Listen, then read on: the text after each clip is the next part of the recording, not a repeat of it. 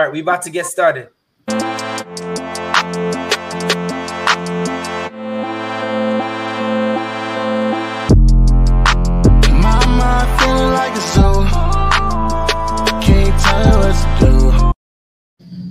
Hey, welcome to uh, this episode of Getting My Cheese Back on My Cracker. Ashley. Oh, I am Ashley Nicole. and I'm Paige Benjamin of Atomic Travels. In this episode, we will be introducing you to our Protecting Your Peace series, the series that seeks to discuss all of the pieces of our lives that keeps us together. Tonight, we will focus on Sexual Assault Awareness Month. We will be tackling some misconceptions and different ways to heal from or overall preventing sexual assault. Let's meet our panel and let's get into it. Uh, Tisa, would you like to introduce yourself? Sure. Um, my name is Tisa. I am currently a graduate student. I'm pursuing my master's in mental health counseling with a focus on rehabilitation and abuse. I'm also an Army veteran, and um, my background is all in mental health and human resources. Awesome, awesome. And Sifu, you mind introducing yourself? Hey, my name is uh, Fred Grant III. I'm the owner of uh, Grant's Kung Fu Academy. Um, I've been teaching martial arts and firearms instructor uh, for about firearms instructor for about 10 years now. Martial arts for the past since the 95, 96. Uh, I focus on you know personal protection and self-defense, but trying to keep it as real as possible. Okay, okay. Thank you very much. Oh, that's me. I'm sorry. So y'all, watching. So we're, we're we're trying a few different things. So first question is me. Um, so we're running out Sexual Assault Awareness Month. Um, in your own words, define sexual assault and uh, how that how you think that could impact someone's mental health. Doesn't matter who's going first. It's open floor. Whatever's flexible. Um. So, based, I guess my definition would pretty much be in alignment with, I guess, what the actual definition is. So it's basically any unwanted or unsolicited touching. You know, the whether you know unwanted penetration, just the remarks, anything like that that makes people uncomfortable and can do them any type of harm and it's unwanted. So that's the big thing about it. It's, it's unwanted things from other people, whether it be male or female. Mm-hmm. The um, I look at it pretty much the same, uh, just with the adding in uh, lack of consent, you know, and not having consent from people where even if you're in the middle of something and you know you may have had consent in the beginning but halfway through you know d- depending on the situation and someone wants to stop and you don't want to stop you know sexual assault unwanted touching right all those things. Uh, stalking you know that could lead into escalating the other stuff you know so that's that's where i look at that. So, with that understanding, um, how do you think either trying to stay away from being assaulted or actually surviving um, being assaulted, how do you think that plays on um, mental health for men and women? Uh, let me get that one. Sure. The uh, so the the the reality is, you know there are so many things that we can do to try to prevent things like that. But it's the same, as I say, when I'm training people in martial arts, you could do all these preventive measures, you could do all these other things. And sometimes, you know, you could, things just run into place where it happens. Uh, you know, being prepared is better than being unprepared. Having a plan is better than not having a plan because uh, if you have a plan in place or you already tried to prepare for something like that prior, even if you get starting get start to get caught up in it, and now you recognize it's happening, you already have a, you already may have had a plan in place to help you to get out of that. and all the situations are different depending on where you're at. They mean, if, are you with someone you know, someone that you don't know? Are you at the, you know, out uh, on the town someplace, you know, at work, X, Y, and Z, you know, so the my my preventive thing that I tell people is, you know, you you have to have a plan. Yeah, there has to have a plan in place prior but then everything is going to come on the fly after that because nothing nothing works out the way we want it to you know we, when we plan it in a certain way mm-hmm. I, I, think um and so i i want to sifu's um students and um you don't know how it feels to get punched in the face until you get punched in the face mm-hmm. um not to make light of the scenario but yeah i think to his point is um there are not a lot of people that can talk to this unless you've actually gone through it. You know what I mean? Um, some most of us are able to kind of talk on a preventative side. So you know, just kind of putting that out there is, you know, um, until you've been punched in the face, you really don't know what it's like for the other person. Right. You know, that's one of the reasons why I actually I try to speak to people as much as I can who've dealt with things or who have been through that because I want to get their perspective. You know, the uh, uh, even when I'm teaching, I'm always asking this questions over and over again. You know, mm-hmm. how is this? You know, in fact, over the past five six years, because the, the, the more we do talk about uh, sexual assault and, and especially consent, it changed how I teach people. Mm-hmm. You know, because back in the day, you know, especially Paige knows that we we bang a lot when we're in here, but uh, how I used to teach, you know, I just may come up and grab and, and show you a technique and go. But now it's you know, hey, you know, I'm gonna go and go like this. I'm gonna touch here. Are you okay? Mm-hmm. Because then you know, even then, I didn't recognize sometimes where I may have been working with someone who I took them being skittish as them just being afraid of wanting to work the technique, not realizing that they may have gone through something. Mm-hmm. And my approach was just too much. And, you know, and like I said, it, it changed a lot of stuff. So it's uh, yeah, always a work in progress. I think it's interesting because when I was like, when we were coming up with this question, it kind of made sense to me because I don't know about, um, I know there are men that experience sexual assault or harassment but as a woman, even like when I went to college and I was away from home, number one of the number one things was do this, do that, do this, so that you don't get attacked. It's like um so mentally, like yes, I'm out enjoying myself, but I'm aware that I could get attacked. And it shouldn't have to be that way. How wild is that? Right. None of us should even have to think about that. But this is where we are now. You know, but again, like I said before we started this, mm-hmm. I'm I'm I'm happy and grateful that y'all made this type of forum because 10, 15 years ago, none of us would be talking about this publicly. Mm-hmm. You, you, know, it was it was keep it in the house. Don't talk about it. Don't do you know. So yes, but the, and that is the other side of it is just being prepared. Where you know when you're out and you're doing whatever you're doing, still keeping it back in your mind that, you know, I just making sure, check my surroundings and make sure I'm like my six is straight, mm-hmm. you know. But yeah. yeah. Tisa? Um, well, first things first, um, there is no designated place where you should and shouldn't go because it happens mm-hmm. at all at right. all times. Um, as far as the plan, like there is no plan when it comes to that situation.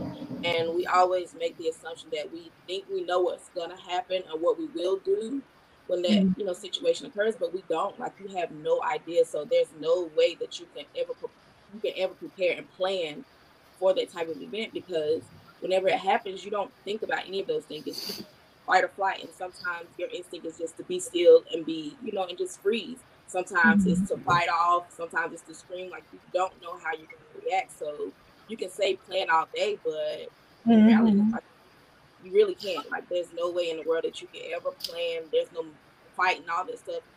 it sounds really good. Technically, it sounds really good, but you really don't know how you're going to react until you're actually in those situations. You can ask all day long and have those conversations, but until you're in that situation, you don't know. I, you know, I, I, I agree with with the most of that, but for the most of it, and only because it is 100. Like Paige said in the beginning, you know, we all have a plan until we get punched in the face, mm-hmm. right? And yes, you know, it doesn't matter where you're at when that that can happen. You, you know, and but still, even this forum right now, someone's going to learn something from this. Mm-hmm. Someone's going to understand something from and take some information from this that may help them.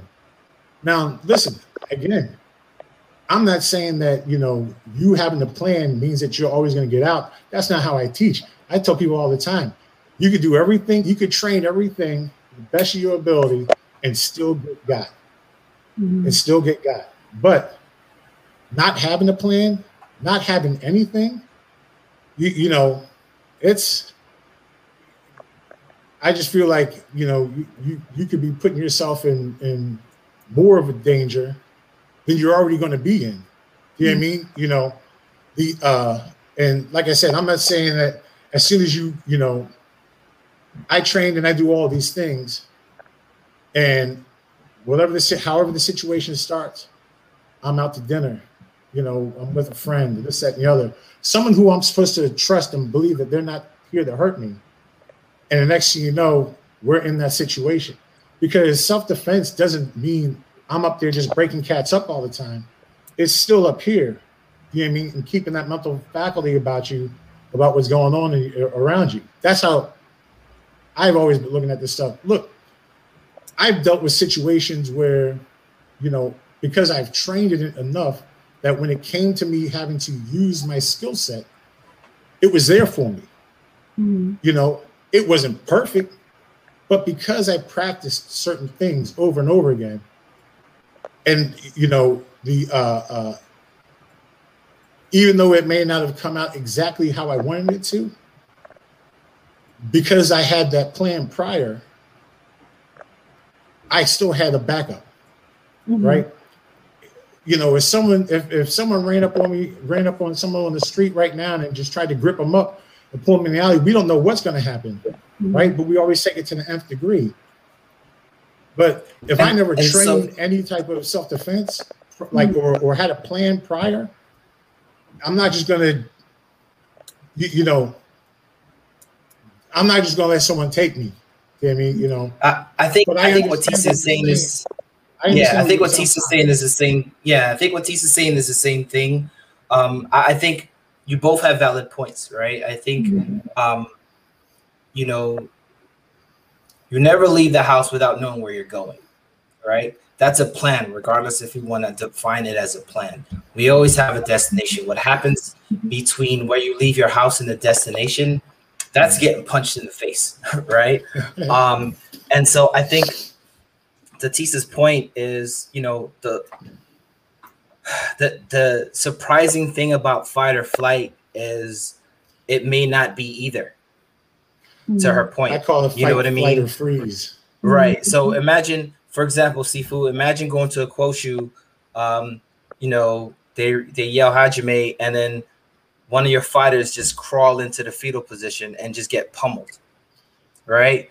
Um, you know, I, I think that's what Tisa's kind of uh, alluding to is like when you're in that scenario, you know, all the training in the world goes out the window. You know, what did I say? Um, our nature, right, right. I was like, I was like, yo, second round, man, you got legs, use them, right? Right. We train kicks, we train kicks, and so, and like I said, that's why I said I agree for the most part. Mm-hmm. But I think it, to me, I wouldn't not say, you know, it doesn't matter plan or not.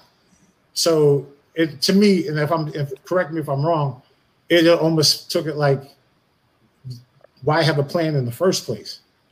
I don't I don't you think know? that's that was it. I don't think that was it. Yeah. So this, what I Go ahead, Tisa.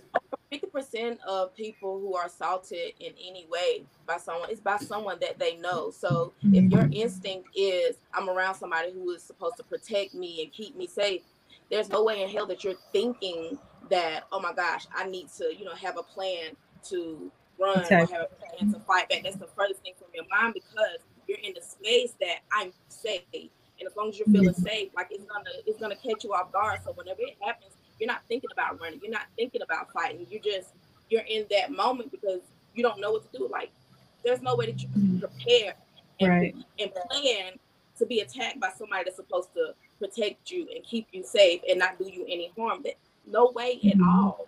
And I'm saying that from and, experience. Now, and you bring a great point, Hope Sifu. Before you go there, right? So, uh-huh. so Tisa, you bring up a great point, right? So, um, one of our follow-ups is, in most cases, to your point, um, the assault is by someone that's closest and trusted to you. Like, mm-hmm. how do you think y'all? How how do you think, and not just Tisa, but you both think this impacts our community, right? Because um, one of the biggest scandals of all time, right, is the church, the Vatican Church, right? well, not the Vatican Church, but the Catholic Church, right? Well, um, many and churches. So, right, but yeah. it's it's unfortunately been the one that's the most prevalent, right? right? Uh, um, to Tisa's point, these are individuals that are trusting in the leader of their community or one of the leaders in their communities, not to think about all the other churches you know you're going to seek advice or seeking help and you know you're preyed on. Um how do you think that our community has suffered from that? Because a lot of times what's done is things get brushed under the under the table making the victim feel guilty for even having being a victim. Right. So again like i said i agree. I agree. I agree you know but I also say this in this form right now, you even saying that, you just inform people to, you know, listen. You, you know, we know that most of these assaults happen by people that we're supposed to be safe around. And when it happens, whoa, what's going on? You know, I I, I still feel like there still needs whether whether you had a pre-plan but there's definitely needs to be that post plan because, like Paige was saying, things getting swept under the rug where you try to tell someone and they don't want to listen, or they you try to tell you know uh, uh, somebody and they're like just just keep it inside the house, or who do you tell? Because that was supposed to be an authority figure or somebody I was supposed to look up to, you know. But people need to know that there are other people that you could speak to, right? someone should know that, you know, God forbid something like that happened to him. Tisa, I can call you and, and try to get help from you. That's a plan. Yeah, I mean, you know, it it happened to me. I, I'm, I, I went through this thing. I didn't know what to do when it happened, but I know I acknowledge that it happened. Can you help me? It's a plan. Do you understand? You know, right. when I talk about a plan, I'm talking about from trying to go from beginning to end. You know, when, uh, again, I'm, I'm just speaking from my experiences as just as a teacher. I tell my students all the time, you know, uh, uh, the more we the more we train certain certain aspects of what we're supposed to do, you know, no one's gonna no one wants to uh, uh, really sit there and help us along and and and and and feed us this, you know, the, the the stuff that we want if I'm trying to get from point A to point B and someone comes in and they make me have to take a detour, if I have to stop to think about where I got need to go next, you know, it's gonna I can get even more lost. I we, I tell my guys to make algorithms up. This situation, this situation, this situation, this situation, and just do your best to figure your way out of it. But again, I do agree exactly with what you're saying, where you know it's surprising. Like, oh my god, man! Like you're supposed to be, like this person is supposed to be taking care of me or my friend, and then this just happened. Do you, do you know I mean? So, you know. So let me ask you a question real quick. Having grown up in the church, right? Mm-hmm. How did? And I'm not saying it happened in your dad's church, but like knowing it happened, uh-huh. right? Um, how did you think that impacted the community? Because it may not happen in your church, but y'all all know which church the pastor was a little friendly, the ministers were a little over friendly. You know, right. how did you guys? Because because once again, sweeping it under the table doesn't justify it because they're people of the cloth, right? Because right. now these are people that are going through something that because the person that did it was a member of clergy, we we just we don't talk about that. You know, right. you you talking about planned post, right? So I'm gonna bring the question to both of you, like, you know, how do we encourage people to kind of bring up these things? Because, um, you know, I have actually a, a question. Like, do you guys think that um, it's it's a different situation for when it happens to a man versus when it happens to a woman, or do we think sexual assault differs when it we talk about gender? Um, well, I was gonna speak to the first thing um, that you. Uh, go go to the first one. Go to the first one because we won't let you the talk. The biggest issue is we need to stop talking about sexual assault like it's just a technicality because it's not. It's not just a a black and white thing. Like it's a gray area in there too, but it's always either this or it's that. And what's your name? Fred, we can agree or disagree. I think you look at it as like a black and white thing, and it's not. It's not a technicality. Like mm-hmm. I don't know how to put into words. Go ahead. I'm. I'm. Listen. I'm always wanting to learn new things. We care so much more about how things are going to look versus taking care of the victim. Too often, the victim is re-victimized just because we care too much about what the, what the person thinks. Like no one cares about the rapist, the molester, whatever. Like no one cares about them. It's just okay. Well, what happened? What did you do? What did you have on? What was you doing that you like? Victims are, are, are always re-victimized or they're shut up. Like we have to choke on our truth in order to make other people feel bad. Even whenever you're referencing the preacher, like call a spade a spade. Like he's a pedophile. Like we act like we don't want to put a name to it. Like he is who he is, but we care so much more about the image versus what's really going on. And that's a big problem in our community. We want to see everything under the rug. We want everything to look all pretty, but we all have our secrets. We all have our baggage, and that's a lot of reason why we can't heal, why we can't move forward because we want to touch on the surface of things and we don't want to deal with the real issues. And the issue is it's a lot of perverts, whether it be in a household, church, I don't care what your religious background is, like it's just perverts out here. And we'll rather attack the victim because we feel like they're weak versus actually attacking the person who is the perpetrator. I agree 100%. And, uh, you know, so, you know, I'm not going, going to get no like uh, a, lot of extra things, but it's just that the uh, uh, for the most part, uh, anyone who's come to me who's who's definitely gone through an experience, uh, I me personally, have never once put the blame on them. You, you, you know, I you know my thing is I ask them if the ones who can st- to speak to me who can speak to me about it what happened and what led up to it, what who they were able to speak to afterwards. I mean, you know, did they know the person? Did they not know the person? You know, I have I I, I had someone who uh, uh, wanted to learn to protect himself because a family member was hurting them, but they didn't want to. They didn't want to uh, hurt them. They wanted to be able to do enough to stop them and you know, and I didn't, I you know, I explained. I was like, I understand.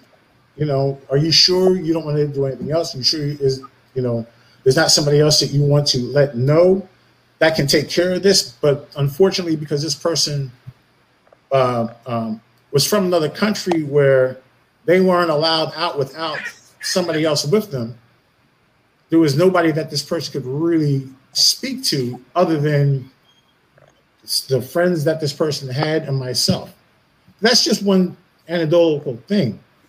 But like I said, you know, I people who go through that stuff, the last thing I would want to do, and again, I try to tell people if, if I ever come off in that manner, is blame them, the victim, because they were the victim. Me, you know, uh, before you got on, I was telling uh, uh, Paige and Ashley, you know, a couple weeks ago, they just uh, brought up about that cop up in Boston, 20 years been raping kids. And they knew that. And they and they let this dude stay on the force all these years. This cat's a rapist and a pedophile. You, know, who's supposed to be in the position of authority, like you said. So what are they supposed what are people supposed to do when things like that are happening to them and they're going to go try to talk to you know law enforcement you know and not but you know people in the community may know well you know such and such over there he be like you know taking our kids or taking the females or taking the males and doing x y and z and we keep on saying something but no one's listening. Do, do you what i mean? You know it's yeah it's i don't blame nothing on no one who's who was uh uh, experienced something like that from from some POS that decided to do that. So I just so you understand, like you know, understand because I don't look at it in the sense of it always being black and white because mm-hmm. nothing is ever that way. Do you know what I mean? That's if you. That's why I said before. I have things in place, but I know that things change, and if I can't change with it, and I'm always like I, can, I always have to go this way, and there's a brick there or a wall there, and I'm just going to keep running to the wall. Nah, you know, I'm going to try to make some adjustments to get what I need done. Okay, and, and I definitely agree. I see what both of y'all are saying, and I want to display this comment from the um, viewers. Um, I think that's the that's the one of the bigger points in how women see sexual assault or the possibility or planning or predicting or preventing or overcoming um, versus the way men view it. Um, one of the things said I want to just pick up on um, is how we kind of don't call a spade a spade. Um, we want to call them like the person who did that, or this instead of saying the molester, the, the pedophile, the rapist. Um, how do you think that plays into um, the emotional abuse or the like the mental anguish of going through this and then trying to get over it?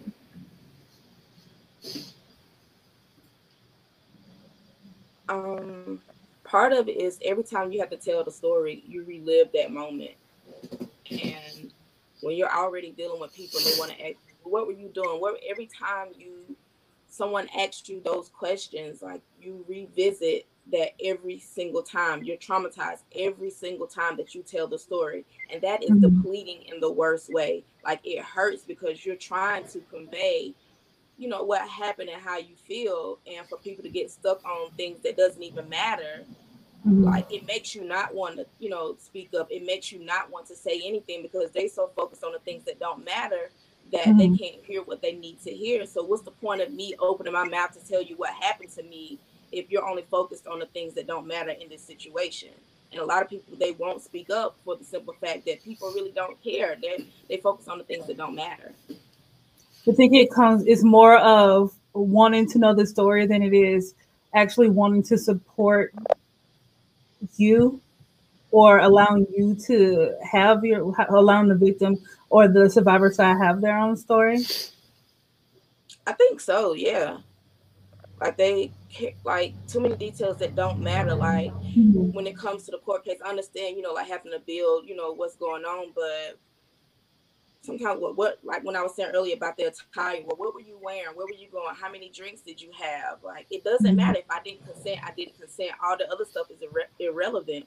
But we try to make so many things relevant that have nothing to do with anything. No means no, and you had no permission. And if you're underage, there's no way in the world that that person could ever gave consent in the first place.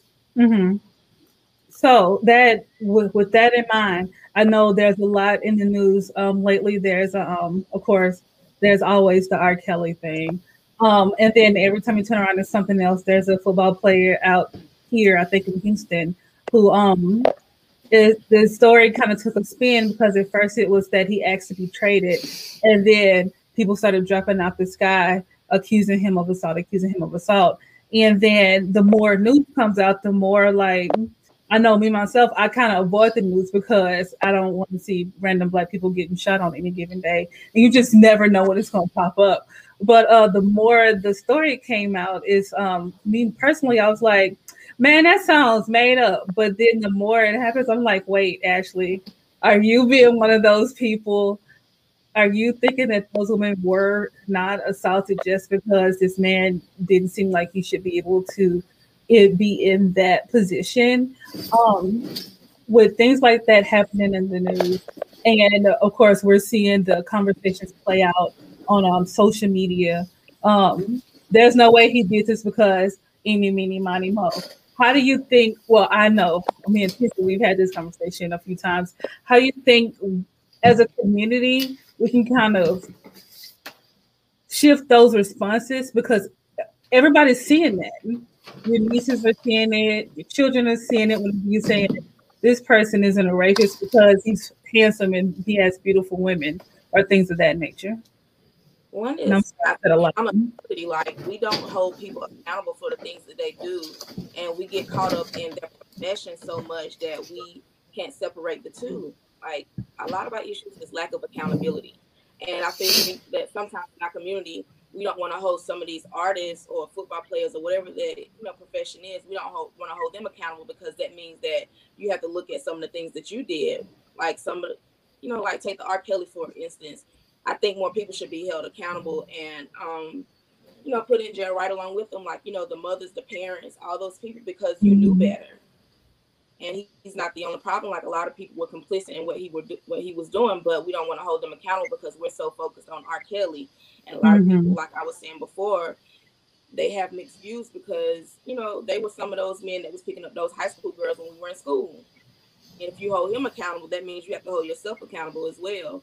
And some of them they're not going to say anything about because they do the very thing. And if they say, you know, that's wrong what they're doing, that means what they're doing is wrong. And nobody wants to be accountable in our community.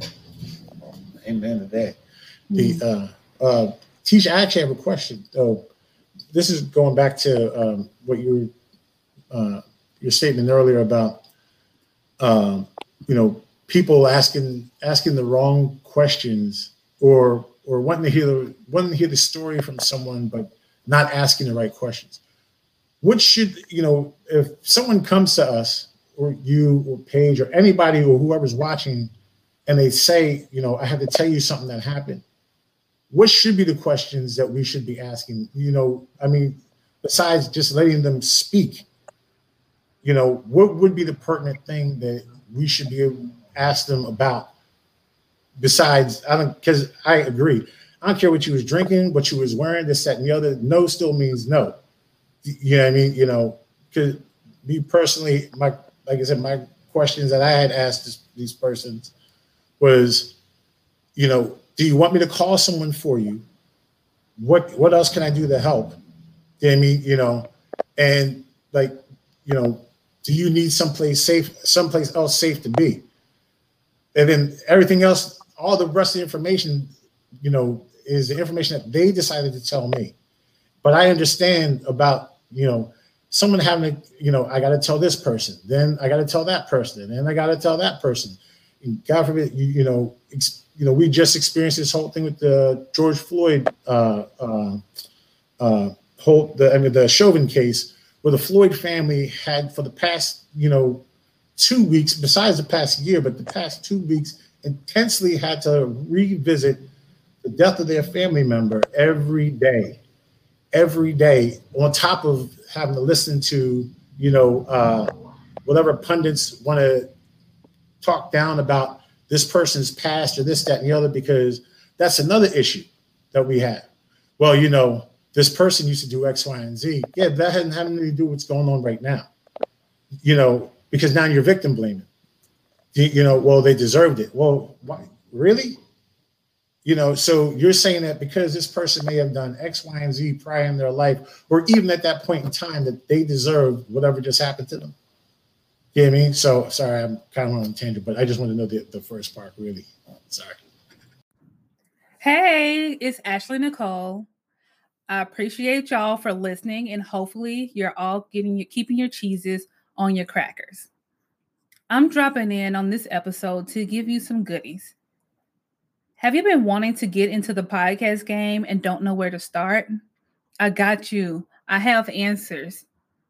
If you haven't already heard about Anchor by Spotify, it is the easiest way to make a podcast. Anchor has everything you need all in one place Anchor has tools that allow you to record and edit your podcast right from your phone or your computer. When hosting on Anchor, you can distribute your podcast on listening platforms like Spotify, Apple Podcasts, and more.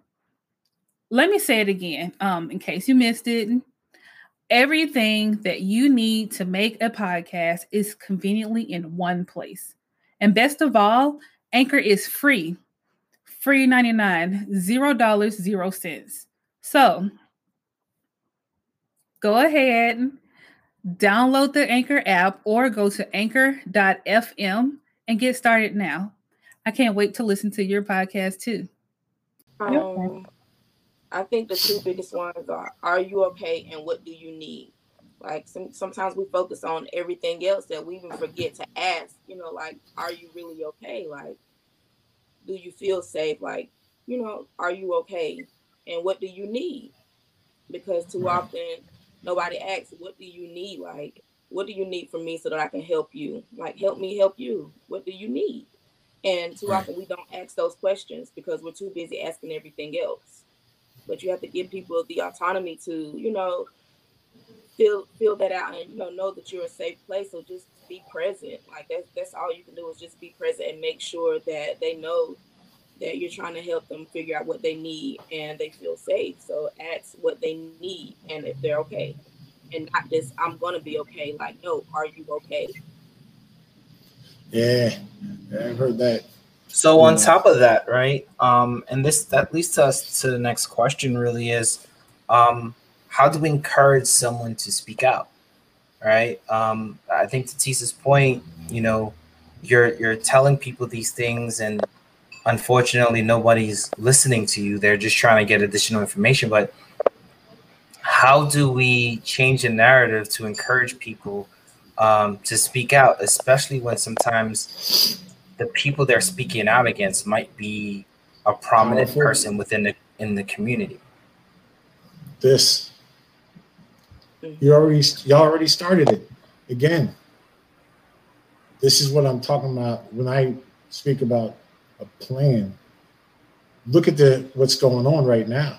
We're having this conversation, and there could be people watching right now who need someone to talk to and don't know that they can talk to someone or didn't feel comfortable enough to talk to someone. Because like i said 10 15 years ago we would never be having this publicly this conversation like this really. So you know yeah i mean people do need to know that you know there are people that they can talk to. We just need to find out who the who they are. And and also hey, making sure that that person's going to feel safe telling, like, you know, telling their story. Because, you know, like I said, it's, I told you how I felt reading that when, I'm, when I was reading that book, and that's secondary. I can only imagine the primary. You know what I mean? So, you know, the uh, uh, the body keeps score Keisha, you ever read that? You, you, y'all, have you ever read that one? Not yet. Um, for me, I think it's um, always encouraging people to speak their truth and speak unapologetically. Also, it starts at home. A lot of what you know, what people do, like it starts at home. Like no one knows that you know, the mom was molested, her mom was molested, the generational curse almost because so many people it was just swept under the rug. So here you are going through the same things, but little did you know, like your mother or your dad or someone else, they experienced the very same thing, same thing. So we have to encourage people, you know, to speak their truth, but you can't tell other people to speak their truth if you're uh, afraid to speak your own. So we have to be bold enough to, you know, stand in our truth. And whenever we say we're going to be there for someone, be there, be present, and be consistent. Like you can't be there one day and be absent the other. You know, so you just you have to be present and be consistent and just be solid because you're gonna need that when people get ready, you know, to tell their truth. And like I said, it starts at home. Stop and, and, and the conversation and be honest when you telling your kids oh, don't let them touch your little wee wee. Call it what it is. Like it really explains to your children. Don't let them touch your breast. Don't let them touch your penis. Don't let them touch your vagina. Don't let them touch your behind. Like put a name to it so they actually know. Let them know that you are a safe place as a parent, or let them know who they can talk to. Stop letting your kids go stay any and everywhere with everyone because it's not safe. Like it starts at home. Like we need to address everything at home first before we can ever do anything else as a community because it starts at home. Tisha. And and and I wanted to add to that. Yep. And I wanted to add to that. It's you know, um, I asked earlier, you know, do we think the guidelines for sexual assault differ for men versus women? And you bring up um, you know, you know boys right and their parts um you know there's this whole i don't want to say there's this mindset of young men having sex with older women um and you know statutory rape is statutory rape regardless of if you're a guy or a girl um and we saw i can't remember her name years ago who went to jail because of because of that um I think our community sometimes treat that as a badge of honor. Where Who's that, that, child, rapper who did it? I think it was a teacher. It was. Um, She had she had a whole relationship with the kid, and then she went to jail. She got out. She got back with the kid. They got married. They got another kid. Yeah, and But- then finally like got with somebody his own age. I can't remember, Right. the, but the there's the rapper who uh he was paying uh to get his you know 13 year old 14 year old nephews Boosie. to have sex is that yeah Yeah, and again what Paige just saying I was like you know that's that's a that's that wrong mindset. And pe- and everyone thinks like oh yeah you know like that's what, like you know it's okay for guys to do it. But you know not for women it's not okay no matter how you look at it. And it, you know again teacher see we on the same page. You know my my my eldest daughter my eldest daughter's in graduate school. She's work getting her master's now as a, a therapist too, over at uh, chestnut hill. Uh and you know when she was in school from element from this is from elementary school on up. I always told her listen you know uh, and i tell my i have i have three kids 24 11 and 7 so the uh, uh, but all my kids i tell them the same thing. Ask questions. It's okay to ask questions. Just don't be disrespectful Demi, you know, Isaac, because I don't want any adult telling you that you have to do X, Y, and Z. If you're not comfortable, leave. You know, if you know the uh, uh, if someone's telling you to do something that you know I've told you before, no one should be touching any anything of yours. I don't because, and I even tell them not even just touching breasts, penis, butt, none of that stuff. If they're not supposed to be putting your hands on you, and you didn't tell them it was okay to put their hands on you, roll, come get me. You know, and the uh, my daughter all through school, you know the uh, uh, you know when when when uh, I think she was in the uh, sixth grade, little boy in the lunchroom groped her. They tried to suspend my daughter because she wore him out. And the you know, and the teacher uh, had told me, you know, Mr. Grant, the uh, I saw it happen before I can get over there. Your daughter, you know, he had his arm all bent up and and and popping him in his legs and stuff, and kind of let it let a couple of them get out first. But they wanted to suspend my daughter for defending herself, and I said that's fine. I just need to make sure that you know we can fill out this police report because your son assaulted my daughter. You know, and everything changed. You, hmm. you know, and I told them I shouldn't even have had to have said that because y'all was going to punish my child for something that she had nothing to do with this. That this cat can't keep uh, uh, his hands to himself. You know, I ain't going. Uh, I don't want to go into other things that I said to the other parents, but you understand what I'm saying. Mhm. And you know, I made sure that because back in the day we were all taught, be quiet. You know, don't say nothing. Or you know, when when grown folks tell you to do something, you do it. This, that, and the other. And they in in knowing family member or not, and and you know, my kids know, and my whole family knows. This is how I raise my kids. It doesn't matter who it is. If it's not, you know, is your your mother and myself. When we tell you to do something, we need it done if you have a question about it, get what I ask you to do first, then you can ask me about it afterwards. Anybody else telling you to do stuff that you're not comfortable with, you, you know, you can ask the questions, leave, come get me, and you know, I'll take care of it. So, you know, definitely we need to talk. We need to tell the tell our kids they do need to speak. They do need to not be uh, uh, nice and just sit sit there and be quiet all the time when people are talking. You still have to be respectful, you know, but it's okay to question. It's okay to question, and you know when when you know if no one's supposed to be touching you and you didn't give consent, no means no. That's it. Oh, but they're just playing hard to get. No still means no. They mean, you know, so yeah. So I want to get to this statement here, right? And I'm, I'm sorry, Tisa. Go ahead, Tisa. Um, I was gonna say I also think a lot of the problem is that our community is very homophobic. So um, when you talked about the male victims, you did it from the aspect of male to female, but we often brush over the male to male interactions, and our community is very homophobic. So most young boys, they're not going to speak up because the first thing that pops in everyone else's mind is, oh, they're gay. Right, and right.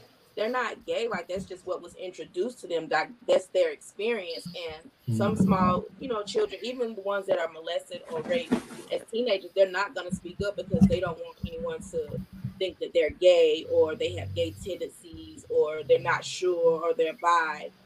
And it's a problem and you know it's a lot of people who suffer and a lot of mental issues they develop from that just for the simple fact that they're choking on their truth because they don't have a safe place to tell anyone about their experience like we're very mm-hmm. homophobic in our community so people are more sensitive to the females experience more so than they are the males exactly right. You know but well i understand 100% i was just explaining the situation that i dealt with as a father with my daughter you know but the uh uh, but yeah, the, you know, for you know what centuries, it's been an issue in our community about not talking about it, going back to buck busting, and I just really feel like you know, and it's just been ongoing. You know I mean, where it's just you know, I just feel like if if like you said, if people can just be okay for who they are or how they want to be and not have somebody else judge them because whatever you want to do with your life, that has nothing to do with me. If, are you happy? Yes, it's all that matters to me. My all my kids know that. All my friends know that. All the all my all all, all of my uh, uh, other friends who you know have you know you know spent most of their life being in and then finally coming out and this, that, and the other. I tell them like, hey, it's all good. Love you anyway. It didn't matter. You, you know, I was always cool with it. Yeah, I mean, you know, don't think that you can't you you can't be who you are around certain people. And if people don't, you know, like Bernie Mac said in House Party 2, if people don't like who you are, yeah, I mean, so I'm sorry. So so um I wanted to kind of bring up this this comment that was say said in the chat, right? Um a lot of men a lot of men have been raped and won't admit and that um and that adults don't take it seriously. Right? So like as children um you know um I think have you guys seen Antwone Fisher? Mm-hmm. So yeah, I know that scene in Antwone Fisher where this the this this uh, the foster sister. Mm-hmm. right she was she was taking advantage of him and he told nobody except for his best friend. Right? Because you know no one would believe him. Um and it was one of those things that it was the hardest reason it was i believe if i if i remember it correctly it was one of the reasons why it was difficult for him to attach to a person like emotionally and sexually. Um, do you guys feel as though that um, there's a difference in dynamics where it comes to men messing with older women, even in a sense where um, how can I put it? It's almost praised to to have sex with an older woman, um, well beyond your age, um, as opposed to women. It's automatically seen as rape. You're talking about some like like a. Uh, you talking about uh, uh, adolescent, like a some uh, adolescent under seventeen? I mean, under eighteen. Yes, sir. Yes, okay. Sir. All right. I was like, you know, because you know, I know guys who are in the who are adults who like older women. Be like, it is what it is. You know I mean, you know, the uh, but it's still I, I still look at it the same, man. You know, if if you're grown up, if you're a grown up man, woman, and you know this person is not of age, it's a, it shouldn't even be a conversation. You you, you know and it, it's just like, but a lot of things have been normalized. I you know, even you know, all even all the wild stuff now, we got this uh what's his name? Uh Gaetz.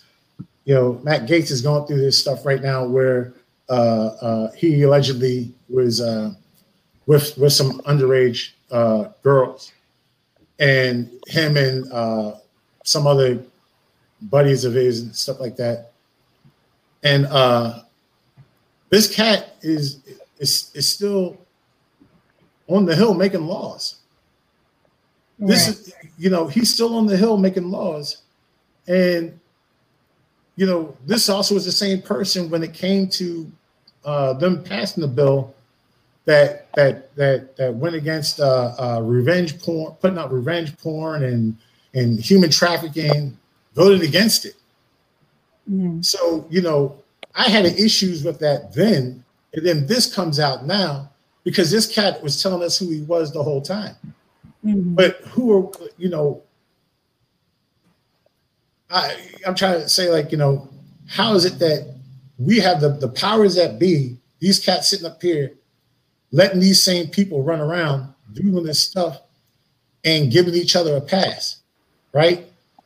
We got you, you know uh, uh, when they when they finally caught uh, Epstein and we know he had a plethora of people that used to pay him money or go to his little island or whatever to do these things that were uh, uh, he didn't do it by himself. You know, when mm-hmm. teacher said earlier about you know the uh, uh, people knowing the stuff that R. Kelly was into, and and and not saying anything about you know like the people around him bringing him young girls, this that, and the other they all need to be held accountable. It's not, you know, but it's easy to just pick the one person. But you know, like I said, it's it's been normalized to a point where now it's just like, well, I mean, uh, maybe if we blame the black guy.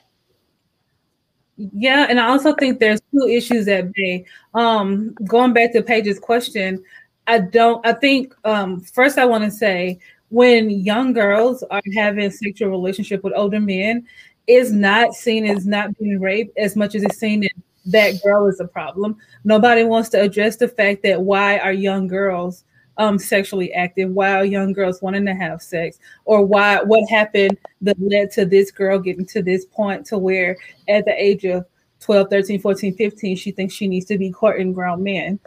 Also, why grown men courting a, a teenager? Um, and then I also wanted to say, as far as um, Paige's original question, I think that um, when the men, I can't think of too many guys that I've talked to who didn't lose their virginity to an older woman, or just like we were talking about earlier with Boosie, think that they should be buying um, the boys prostitutes so that they can get experience and get they, um, I guess, get they rings up. I don't know. It's like it's a video game or something. I think that there's a double standard, and then it becomes like, well, it, it had to happen eventually. No, it, it it shouldn't happen eventually. We should we should be more open talking about sex in our community so that it doesn't happen this way. I agree. I forgot what the question was. Uh, you were you were so passionate. It's okay to get lost in it. I was trying. I was holding on to my response to your question for so long. so I think so. I think that the audience have have kind of you know kind of touched on a subject on the question that I asked. it, it is a double standard. Um, you know, you have some people that use the fact that you know I got mines off to an older woman at a young age as a badge of honor. You know what I mean? Um, but you know, once again, um, it all comes down to the same thing. Regardless if you're a boy or girl at that age, it's still considered rape because you know that person or that child is is they don't really have full understanding of what they're getting themselves into. And as an adult you've completely taken advantage of them. Um, so i want to go back to um, oh, something quick. that was said. go ahead. I'm sorry. The uh, but the, the, you know another thing i actually wanted to add with that was like uh, uh, you know part of uh, part of that double standard is has been a generational thing not just in our community but just in general it was always looked at you know oh uh, uh, she's bossy, you know, but he does the same thing. No, but he's a leader. You know I mean, you know, it's okay for me to do it, but not you to do it. You, you know, it because that standard has been that way for such a long time. It doesn't, you know, it's a, it's going to hit all these different facets. You know, even especially when it comes to, uh, uh, you, you know, these grown-ups uh, raping these kids thinking that like, well, I'm just trying to help this person out. I mean, you know, again, well, I think been, I I, I think that's changed, right? In in in the wake of the Me Too movement, it's not just been women coming out as me in the Me Too scenario. Mm-hmm. I mean, it's it's prevalently women, but um, you know, once again, it, it's one of those situations. I think to Teesa's point, it doesn't matter if you're heterosexual, homosexual, or what might have you. Um, I think everyone should have the same voice when it comes to speaking out against assault. Um, uh, what I was gonna say earlier was, um, you know, do you guys think that um, not speaking out? So, so let me take a couple steps back. Um, what are your thoughts on the fact that um, people who do commit sexual assaults are more likely to do it again than somebody else if they're not called out on their thing. Oh, they're definitely gonna keep. they think they'll get away with it. So you know, they do it now. Serial rapists and stuff like that. They do it because so many people they don't speak out, and then when you get that one person that's bold enough to do it, that's when you get the Me Too movement. Like, oh yeah, she did it to me. Oh yeah, he did it to me too. But it's gonna take one person that's bold enough to do it because if not, that person is just gonna get so comfortable thinking that you know they're invincible. Like nobody can touch them because they can keep doing what they're doing because they make people so afraid to speak up and tell them what's going on. They make you feel shame and they make you feel guilty. They make you feel dirty and they tell you that you're the problem. And whenever they let you get that fixated in your mind, I guess they're green light just keep doing what they're doing because they know that you're going to be one of those mouths to keep it shut. Mm-hmm. Just like the uh, uh, in in in even even but as the Me Too movement was rising up, and you had all these people wanting to come forward to talk about the things that happened to them, and then you have you have the you know a lot of a lot of loud mouthpieces victim blaming them or well why'd you wait 10 years or why'd you wait 20 years? Because of this because i'm trying to tell you what happened and the reason why I didn't want to speak about it was because I thought this was going to happen. Now I, I put myself out there, and now I'm getting trashed because of it. And now, you know, people seeing that response, you know, especially publicly, you may scare off somebody else who would want to step up and, and, and speak about what happened to them too. I mean, you know, I feel like it's it's on all of us to uh, call out those people who try to, uh, you, you, know, victim blame. You know, it's just like, well, you, again, well, that happened 20 years ago. Oh, you're just saying something now? Well, you know, it doesn't matter. I, right now, I'm comfortable. I can speak about it. You know I mean? You know. So, here, so let me ask the let me let me ask a follow up question. Do you think, and this is you know um, an open question, do you think the Me Too movement is actually helping people come out, or um, is it hindering? Because one, you're you're saying come out and talk about it, but as you just mentioned, Sifu, it just leads to ridicule for not having stated it earlier. So do you guys think the movement helps or it's it's kind of a stepping stone towards getting to where we need to be? I think it's. I'll, Tisa, well, I'll let let's I'll let Tisa go first. Um, I think it's a stepping stone. Like, I mean, you're gonna always have those people that are gonna talk. So just let them talk. Let naysayers be naysayers. But um, I think the Me Too movement was necessary because for so many people, they were silent about, you know, what happened to them, whether it was five years ago, two months ago, two years ago. It, it doesn't matter. Like it gave, like it gave them permission to own their truth. So it was necessary. And I think people who don't know what it's like, they think that it's a time period, you know, for people to tell the truth. And it's not. Like some people, they need to go through their healing before they can tell their truth because if they do it too soon, like they just might fall to pieces. And you don't get to tell me how to heal. You don't get to tell me when to tell my story. It's my story to tell. And I think a lot of people forget that when they're dealing with victims, like it's their story to tell. Like you don't get to write a part of it, you know, the story. Like it's their story and they're the author of it. So just let them tell it and just sit back. Either you're gonna, you know, be there or you're gonna be a naysayer. So I think we just need to ignore the naysayers and let people tell their truth. Okay. The, you know, Okay. the uh, again, I, I agree. It is a stepping stone, even with the uh, some of the negative things that, that you know some people tried to uh, put on others for coming out. Because I mean, you talking about that when that dam broke, it broke. I mean, and it was great because you know a lot of them cats who was getting away with it for years and decades, they they got caught up the, you know, I, but on the same side, I'm thinking about, you know, the uh, uh, the people who the people who don't have connections, like the people who who aren't connected, who you know, like because uh, for the most part, you know, in the media, the people that we heard about in the Me Too movement were prominent figures, movie people, people, politicians, uh, you know, some higher people higher up in certain communities, but not, you know, the you know, Bob at the at the manager at the you know at the store that I worked at, or you know X, Y, and Z, you, you, where they not they, you know that person may not be able to get the same that that that same push, Jamie, that others got because it was in the media. You, you know, I still think it's a it was it was the right thing. All everything is transitioning right now. The whole country is transitioning right now.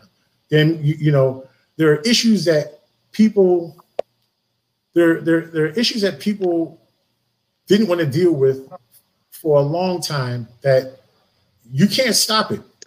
it you know we're you know again this form that you have right now it you know is a great resource because we need it. You know, we definitely need it. So yeah, yeah, it, it's just like I said, I, I, like what teacher was saying. You know, when someone's ready, they're ready. We still have to be, you know, uh, uh, uh, humble enough to let them speak, and and and you know, not so much like you know, forget the the naysayers in a sense because I don't want that naysayer to to to crush someone who's trying to get out. I mean, you know, eh, but I, I but I still understand what you're saying. Like, you know, don't listen to what that cat's trying to say over there. I mean, because you're trying to finally come out and say what may have happened to you last week, last year, 10 years, 20 years, 30 years ago. I mean, you know, I mean, again, look So- at how things so are let me- changing. So let me ask this question real quick. So, um, Elena, um, oh, is this Elena? I think it's Elena. It's Elena, right? I guess so. Um, you're on mute. eh, By the way, Yes. actually, oh, you were on mute. I just saw Um, it. Um, so she mentioned Alana. My apologies. Um, she mentioned that the movement was somewhat of a double-edged sword. Do you guys think that, or? And I mean, this is for everybody. Ashley, Tisa, Sifu. all movements are is Mm. all movements are a double-edged sword depending on what you know on on on on whose voice is being heard mm. then you know where you know whether whether you want to agree with you know uh, uh, you know uh, people who are come out with Me Too, BLM, this, that, and the other. It depends on who's pushing it forward. Where they may hijack it. Some people just hijack it just to hijack it because they just want to, you know, throw throw their throw their own narrative out mm-hmm. to the people who actually need this. The person who actually, I'm trying to come forward and tell you what's going on. I mean, you know, you know, this one person spoke and it helped three other people come out. And those three other people helped 10 other people come out. And those 10 people helped another 100 people come out. I mean, and then you got one person over there, like, who's like, oh, I'm going to use this to my advantage. And we're always going to have grifters. It doesn't matter the, the form. There's always going to be some drifters, but we got to call them out too. You know? Mm-hmm. So, I mean, yeah, it's a double edged sword, but I think it's a double edged sword where you know, it's worth the risk because again, things are changing and people who weren't being held accountable before are starting to become held accountable. But you know, yeah. Mm-hmm. That's my did you have anything? No, I mean I think I answered it whenever um mm-hmm. was asked before, like I, I agree that it's a double edged um sword, like with anything that's pros and cons. But mm-hmm. I think it's necessary um to keep speaking out. I do think the biggest thing with the Me Too movement, part of it is some people that get so caught up in the big cases that they forget about the Me Too's within their own family. Mm-hmm. And um, I think we need to be aware of that. Like, don't get so focused on the ones that's on social media, but to make sure that we pay attention to the own people who are crying out for um, help at home and um, I also think that the Me Too movement shined light on a lot of people and how they really feel about sexual assault and harassment. Um, because for me personally, uh, with the way people was reacting to things and how they were speaking about it, it let me know that they will never be a safe place for me to come tell my story or talk about my experiences. So I pay attention to the things that people say and how they react whenever people are telling their Me Too stories.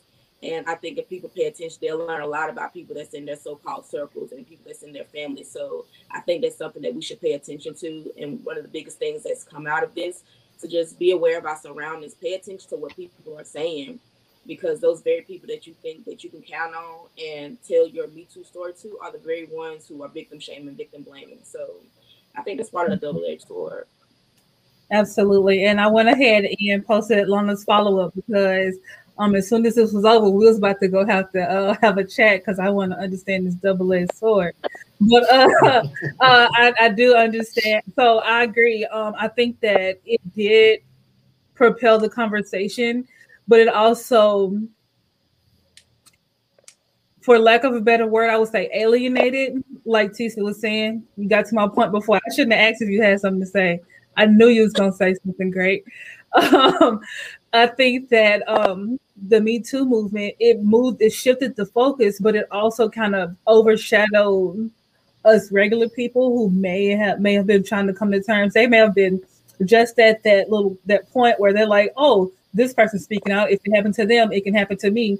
And then our friends and families who showed us that they are not a safe haven and that they're not a place of protection. Our friends and family started speaking, and then all those people who were just about to oh, walk out the door and live in that truth and kind of go through their story of survival, they retreated because you never know if you're going to be met with congratulations we here to help you work through this or what was you doing why you just not saying something why did they do this to you where you you shouldn't have been outside you shouldn't have been the sun was down you shouldn't have been walking the streets like i think that that's the double-edged sword um those caused by the Me Too movement. But again, like I said, I'm glad it's more positive because we are able to have these kind of conversations and acknowledge, okay, the fact of the matter is it was necessary. Um, any more responses to that particular question? Yeah, I mean, it's, I mean, I think we're all kind of in, in agreement. Yeah. Yeah, I think everybody's on the same page on that one. And, and, like I said, it is that thing where, you know, the, when the, the the sides someone trying to hijack it, but Mhm. it is forgetting about the people who don't have they don't have the contacts like i said like you know it's not a high profile thing so who cares and teach 100 you know is you i i i'll watch people I read like people on my uh social media stuff that that i know or or am acquaintance with on how they talk about or or or deal with different issues, especially when it comes out of our community. Where on one in on, I could find them in one uh, area. Yeah, yeah, yeah, yeah. Like I agree with you, and they only agree with you because you're you're trashing on you're you're not trashing, but you may be chastising someone who uh, has a political difference than you. But then I can find that same person on their page trashing the thing that you're trying to fix. Mhm. Yeah, I mean, because you know that's how they really feel. You know, so yeah, it's uh, it's still a good thing. It's still a good thing, and it needs to keep on going. Mhm. You know, to it needs to continue to grow and so that actually moves us to like our, our um next topic which is i know we've kind of touched on it through a few of these questions but aside from like this particular conversation how do you think we as a community can um, develop a safe space for people to help identify communicate and overcome sexual assault I think education is key. Um, people need to understand that it's not just rape. Um, I think a lot of times our focus point when it comes to sexual assault sexual harassment is rape. Like we don't think beyond the point of rape. Like it could be someone groping you, someone, you know, ooh, baby, let me grab you. Like it could be those things too. Like it all those things affect people. Like you can have just as much mental health damage just um, from penetration just as you can from non-penetration but education is key we have to educate people on what everything is what molestation is what rape is you know what actual consent is you know all those things like we have to be intentional about everything that we do and educate in our community not just expect other people to tell us what's going on but to educate one another and let people know that it is a safe place we can't just say oh it's safe but then don't give a safe environment for people to tell their story so we have to give them a place to feel safe, like an actual place to feel space to tell their story. I agree. You know the, uh, you know it. Like I said, I'm just speaking with like from the experiences that I have or that I that I've dealt with. But you know, all my students know it doesn't matter what time of day or night if they need someone to talk, and it doesn't matter what the issue is, they can call me. Right? You know, Paige knows like you know one, two, three o'clock in the morning. You know, I mean, right not right now because my phone's messed up, but you know, if one of my if someone needs to call me, they know they can call me. I mean? And I got that's just me personally.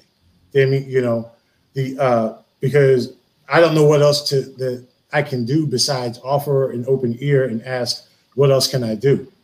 I mean? You know, but if you some people just need, like you said, I just need someone that I can I can talk to and tell them about X, Y, and Z. You, you know, so I know me personally, that's what I try to do. I think if more people, you know, truthfully, like you said, make sure you are there for them. Like, don't be there the one day and not be there the next day.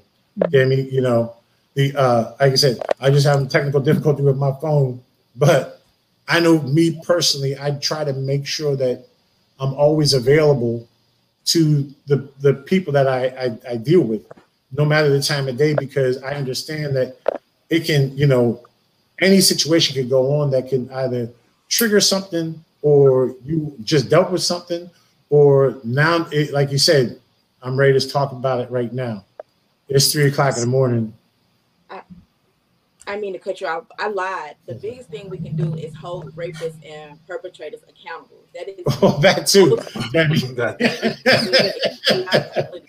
like call them what they are and to stop putting all the weight on the victims that like that is the answer to the problem like we put so much weight on the victims like what can the victim do what can the victim advocates do like it's not on us you know to fix the problem like the problem is the rapists the problems are the perpetrators you know the Mhm. problem is the people who make them feel like it's okay to do what they do. So the mm-hmm. answer to that is to hold these people accountable and punish them and stop making it okay. You know, just accountability. So you know, I think so. Okay. So so the, the reason this question is asked, right, is um, it becomes a perpetrator-less crime when nobody reports it, right? The reason the question is asked is because so um, this whole episode was um, really influenced by "I May Destroy You," um, the the show. I believe it's on um, yeah. Amazon Prime, right? And it's literally a, a show that depicted um, an experience the, the writer of the show had from two perspectives, from a heterosexual woman and a gay man, right? And the man um, had the most difficult time talking about his experience because as a gay man especially in london it, at the time it was it was seen as like impossible for him to tell anybody because it was warranted. How did you get into a position to allow something like that to happen to you? And, and so with this right. And so with this question it's really on and, and i completely understand what you're saying tisa we don't have perpetrators if people aren't talking about the perpetrators, if people aren't pointing out the perpetrators. Um, but we as a community, and when I say as a community, we have to be able to give the victims and a, a safe space to come out and talk about it. Because the only thing that's going to happen the reason these people and i think it was stated earlier it's like serial killers. They're going to keep getting away with it unless they get caught or somebody calls them out. And if they're not being called out, you know, it becomes a situation where we set the stage for another person that be, to become a victim. Right. And so I definitely agree with what you're saying is the best thing that we can do to make it a safe space is to make sure that the vic the, the perpetrators are held accountable. But if no one's talking about what's happened to them, then there are no perpetrators. And so the the idea of the show and you know Ashley's idea for the show was to make sure that we provided a safe space for people to understand that it's okay to talk about your traumas if you're okay talking about them. Um, it's okay to seek therapy. It's okay to go to the police and tell somebody. It's okay to not have to deal with this trauma alone, even if it's like you said, are you okay? What can I do for you? You know, um, we we always want to be able to make sure that those that are inflicting these harms or people are identified. The hardest part, like you stated, is being able to come out and say, and I don't want to even use the word come out, being able to point out the person that did something harmful to you without feeling that there will be repercussions.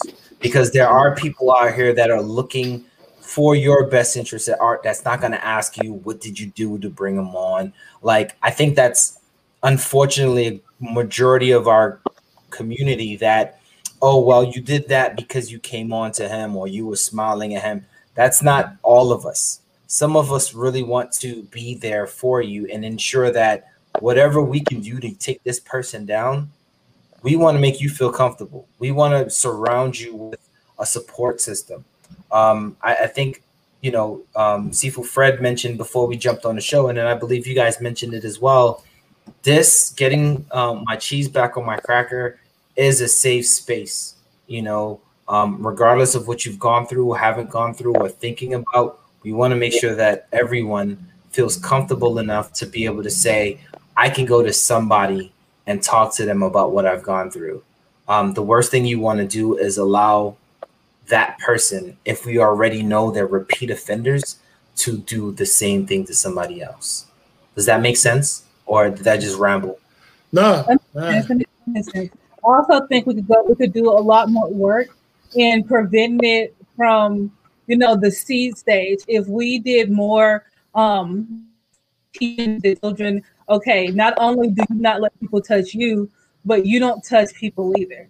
When this happens, this is not right you don't do this either. If we did more um, preventive preventative uh, talking in both areas, as far as stopping them from becoming the victim and also stopping them from becoming the predator. I think that will go a long way in this uh, conversation as well. I, I think else. I think to your before you go on, I think that's a learned behavior, right? So little boys yeah. don't just automatically go touching yeah. people, right? It's a it's a learned behavior. Exactly. Real quick too, the uh, uh exactly like everything that everyone's saying, you, you know, we definitely people need to know that there's someplace safe that they can go. People need to know that there are somebody, there is somebody that they can speak to. I still believe that us as a community, we need to make sure that we are uh, putting people who are uh, going to be uh, in power, who are making laws, to go after and actually prosecute these people because it happens all the time where, you know, this person, you know, went through all this stuff and it took them they went through all this trauma and still dealing with it but finally was like was able to tell what happened. And then this person you know they they they get arrested they go to court they have their hearing and they get let go on the technicality or they just get 90 days that that fool brock turner it, you know, that boy who uh, raped the girl and oh, you know because the because the judge didn't want to uh, ruin his life. Let this boy out. You know I mean? Or the other boy who had affluenza, mm-hmm. murdered, you know, uh, uh, five people, but because he had his family has so much money, he don't know the difference. But let it be one of us, and you know, we going. Mm-hmm. You know I mean? So I feel like, you know, besides you, you know, it, it just can't be the one thing. There has to be a safe place. There have to be the people that, you know, you know, even if, like I said, if you can't talk to people in your family, even when I brought up the whole thing about, you know, we know that there are people in in power, police, you know, and law enforcement and the other, who are doing the same uh, uh, ish that these assholes are doing out in the street. Excuse my mouth. You get what I mean? You know, and but until we can make sure that we're putting people in in in, in these different houses that are going to writing these policies or putting these policies up that are going to fight for that to make sure that happens that when you, listen you, you, know the uh, uh, that this person came out we have this proof this and the other no you're not pleading down to something else you know you're not pleading down to a misdemeanor or you're going to have you know x y and z yo, you going away. Make it safer for everybody else because, like Paige said, like teacher said, like if someone knows that they can get away with it, or all right, you know, uh, uh, you know, I'll get in trouble, but I'll be out in a little bit. You, you know, how is anyone supposed to really feel safe? Do you mean, you know? So why why would I come forward if I know that I tell you know I try to tell people what happened to me and even if it did get to the point where we go to go to court or something like that, they they don't that person can still get out. Let me show you. Mm-hmm. Right, and so like uh, starts here. You got it. You go. You go ahead. You got it. No, that uh, was it. I'm. Yeah, ahead, sorry. Cool beans. Well, uh, you you're right. And then, like uh Chizamo said, and um, how can we strike a balance on not victimizing the victim especially with factors like race come in because like like he said like not only are we battling our communities our black community we already have a, a love hate heavy on the hate relationship with police government and all of those things so if nothing else we can at least grow our community so that we're comfortable dealing with the situation and then we won't be so scared to go to the authorities. Um, another thing I wanted to mention is in the description box of this video, it's going to be a list of resources for um, for the national. Okay, I got to look at it when I say it. For the National Sexual Assault um, Awareness um, Resource Bank uh, for advocates, for survivors, and for um, for um, educators there's going to be resources um, if you want to be this person or if you want to grow into that resource to help your community. I'm going to try to list as many resources in the description box on this video. Um, I thank all of y'all so much for joining us. This has been like a very enlightening conversation. I'm pretty sure it's going to be a part two somewhere down the line. It's like most of our conversations because it just can't be contained. Um, um, before we wrap up, I did want to ask, um, do either of you have anything coming up that you want to share, or where can people find you? Um, I don't, but someone had just posted um a comment. This one? Yeah. Uh huh. And um, I was just gonna say, I think part of it is just showing up for one another the same way that we show up when people get murdered and stuff. Like show up, you know, for our sexual assault victims. You know, give them the support that they need. And I think a lot of that will help because sometimes they act like we don't matter or our life has no value. So if they think that we have no value, then they're not going to care. But we have to remind them and let them know that you know we care about one. You know we care about one another. So we have to continue to just show up, even if we don't necessarily understand everything that's going on. Like make sure that you show up for the person. If you don't know them, it doesn't matter. Show up, be there, be present. Let them know that you know our situations, our cases, you know they matter just as much as the white woman or the white man. Like we matter. So you know, just speak on it. Not mm-hmm. whenever they just murder us, but you know, rape and sexual assault, they are just as bad as anything else. So just show up and show support. Absolutely. Sifu Freddy, you got anything going on that you want people to check you out?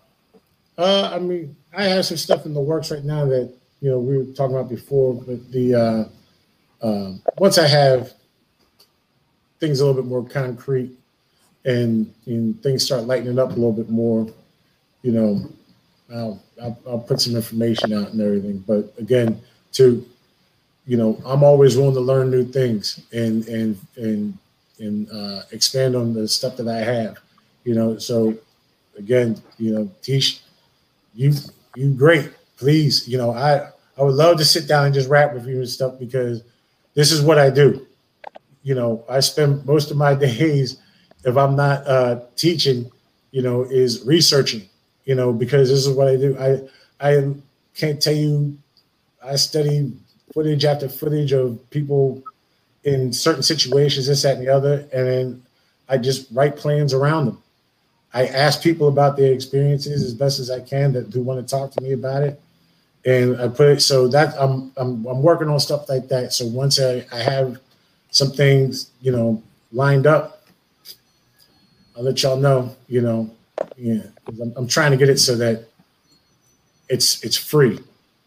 You know I mean? Mm-hmm. So no one has so no one has to worry about it because that's the other joint too. Is like everyone's trying to eat, and I, I, I don't hate on no one's hustle, but I do feel like certain situations, especially the stuff like this, you know, I, I you know, Paige will tell you like out of mind, I I teach I teach a lot of stuff for free for people anyway, just because that's just who I am. You know what I mean? You know, but I got to pay some bills too. So as soon as I can figure this other stuff out,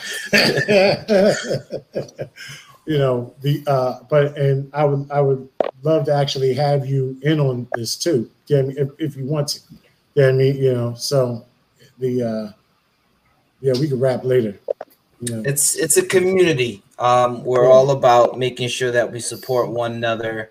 Um, and um, so Ashley on the side was saying she loves Ip Man. I told her you were a Wing Chun instructor, and she's Ip like, Man, Ip Man's my uh, uh, great grandmaster. Yeah, and so yeah, and so she she her her trial for everybody she meets is you have to watch all the Ip Mans, otherwise they're cut off. So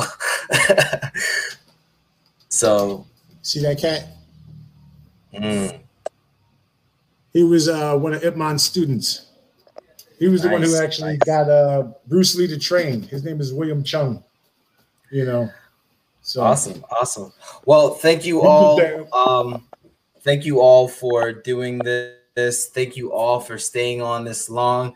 And I will say, our sister from Malaysia came on. It's about eight o'clock in the morning over there and she definitely supported the show. Um, you know, we got some things in the works on a diaspora tip, so we don't want to put too much out there, but we definitely appreciate her for jumping on and everybody else.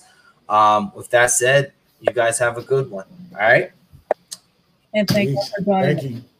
Thanks for having me. As we sign off, we want to remind you that it's okay to not have your cheese on your cracker and that we're here to work towards getting there together.